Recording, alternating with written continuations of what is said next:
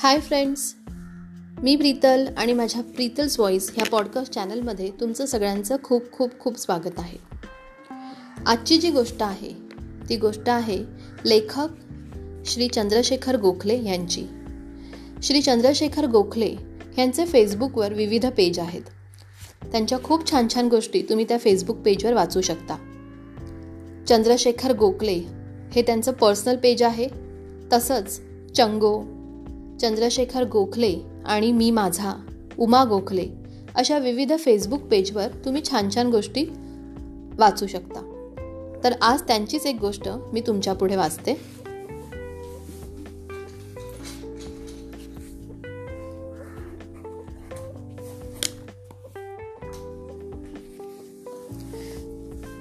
गोखले सरांनी खूप छान छान गोष्टी लिहिल्यात खूप छान छान चारोळी लिहिल्यात खूप छान छान कविता लिहिल्यात. मी त्यांची अगदी खूप मोठी फॅन आहे. अर्थात माझ्यासारखे बरेच त्यांचे फॅन आहेत. तर त्यां त्यांची एक कथा जी मला अगदी भावली म्हणजे नकळत मी त्या कथेच्या अंतर्मनात शिरले. आणि मला जाणवली त्या कथेची हलकीशी दुखद प्रेमाची किनार. तर ती गोष्ट मी तुमच्यासमोर सादर करते. कधीच बंद पडलेलं कारंज होतं तिच्या दारापुढे. तसं दारही सतत बंद असायचं. खिडकीचं एक दार उघडं तर एक बंद असायचं. जाळी जरा फाटलेली म्हणून घरातलं थोडं दिसायचं. दिसण्यासाठी घरात होतं काय म्हणा. ती बसायची ती मुडकी खुर्ची आणि कलंट त्या टेबलावर कधीच राहून गेलेला पा पेला. त्यातलं पाणीसुद्धा आता वाळून गेलं. ती गेली तेव्हा तिचा घसाही कोरडा होता. पाणी समोर होतं पण म्हणे प्यायचं तिच्या लक्षातच आलं नाही. दिवसभर तसा अंधारच असतो घरात. रात्री जास्त गडद होतो इतकंच. कसली चाहूल? की कसली हालचाल नाही? पालीचं सरपटणं ते कसलं? त्याने कधी हालचाल होते का? कुबट वास येतो म्हणे तिच्या राहून गेलेल्या कपड्यांचा कदाचित तोच असेल. मी डोकावतो कधी कधी तिच्या घरात. तिच्या गावाला गेलो. अहो तिच्या गावालाच काय? तिच्या गावाला मी तिच्या घरात डोकावण्यासाठीच जातो. तसे इथले गावकरी सांगतात वेळे अवेळी येऊ नका. ती अजूनही कोणाकोणाला दिसते. अंगावर चवताळून येते. जिवंतपणी जे जमलं नाही तिला ते गेल्यावर कसं जमेल? पण मी कोणाशी फार बोलत नाही. नाहीतर माझ्याच तोंडून निघायचं. तिने ही वास्तू माझ्याच नावावर केल्याचं. नसते प्रश्न उभे राहायचे. ते विचारायला आणखी चार जण यायचे. चार जणांना कळलं तर हरकत नाही पण माझ्या मुलांना कळायला नको.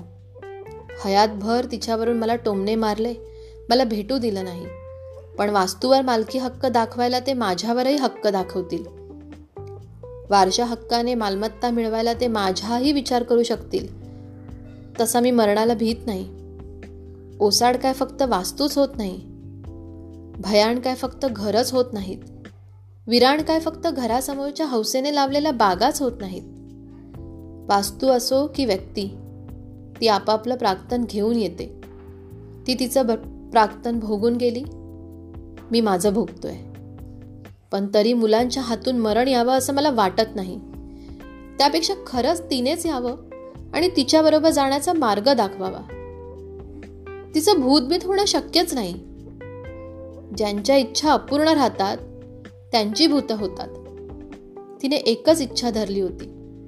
आणि नंतर डोळे कोरडे ठेवून त्यावरही पाणी सोडलं होतं. वाचून संपलेलं पुस्तक छातीशी धरून बसावं तशी ती जगून झालेलं आयुष्य कवटाळून बसली होती. तिचा शेवट झाला आणि मी त्या बंद दारापाशी अडकलो. नक्की कुठल्या मार्गानं सटकली?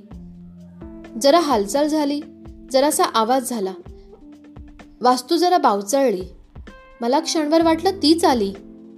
म्हणाली ये मी कुठून सटकले ती फट तुला दाखवते. खरं सांगतो अजिबात घाबरलो नाही. उलट उत्सुकतेने सावरलो. आली आहेस तर दिसत का नाहीस? असं व्याकुळतेने म्हणालो. आणि तिन्ही सांजेच्या त्या धुळकट अंधारात दिसली ती मनी तिची लाडकी मनीमाऊ. ही इतकी वर्ष कशी जगली? हिने मला ओळखलं कसं? पण खरंच ती मला घाबरली नाही. मीही घाबरलो नाही. जणू तिने मला खूण केली आणि मी तिच्यामागे मागे वास्तूच्या परसदारी गेलो. वड पिंपळ तसेच होते. विहीर जाळी टाकून बंद केली होती. जास्त निरखायला वेळ नव्हता कारण माऊला वेळ नव्हता. तिची घाई ओळखून मीही माऊच्या मागे गेलो. मागच्या जिन्याखाली एक अडगळीची खोली होती. त्याचं दार धक्का देऊन उघडता येत होतं माऊ आत गेली. तशी भारावल्यासारखा मीही तिच्यामागे गेलो. तिच्या इतकं सहज आत जाणं मला जमलं नाही. पण गेलो आणि बघतो तर काय या माऊने चार पिल्लांना जन्म दिला होता. ती माऊ तिची नव्हती पण तिच्या माऊच्या वंशातली होती. कारण दहा पंधरा मांजरं आपापली जागा घेऊन निवांत बसली होती. जणू मी येतो मी येणार हे त्यांना माहीतच होतं. जशी तिची मनी मी गेलो की माझ्या मांडीवर येऊन बसायची तशीच ती मांजरं माझ्या भोवती जमा झाली. क्षणात मला त्या वास्तूत चैतन्य जाणवलं. भयान कधी वाटलंच नाही पण साचून राहिलेलं मौनही पसार झालं. मी घरभर फिरलो. रावजींच्या म्हणजे तिच्या वडिलांच्या खोलीत गेलो. खरमरीत नकार ऐकायला एकदा त्या खोलीत डोकावलं होतं.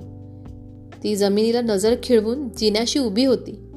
बाहेर पडताना तिरमिरीत मी तिच्याकडे पाहिलंही नव्हतं. तो जिना आत चढून मी वर गेलो. मागच्या गच्चीचं दार सताड उघडलं. अधाशासारखं मी घरभर फिरलो. आणि तिला म्हणालो भयांतर माझं घर आहे जिथे मी राहतोय. तिथे माणसांचा वावर आहे पण सहवास नाही. तुझा सहवास मिळणार असेल तर मी इथे राहायला तयार आहे. दूर देवळात आरतीची घंटा वाजली. आणि मी तोच कौल समजलो. कशी वाटली गोखले सरांची कथा? खूपच सुंदर आणि खूपच व्याकुळ. तर अशा छान छान कथा मी वेगवेगळ्या लेखकांच्या किंवा मी वाचलेल्या चांगल्या चांगल्या पुस्तकातल्या मराठी इंग्लिश किंवा हिंदी तुमच्यासमोर नक्की ऐकवेन. तुम्हाला नक्की सांग ऐकाय तुम्हाला नक्की त्या ऐकायला आवडतील. अशी मी आशा करते. पुन्हा भेटू आपण एका नवीन गोष्टीने एका नवीन सुविचाराने. तोपर्यंत बाय टेक केअर आणि नमस्कार.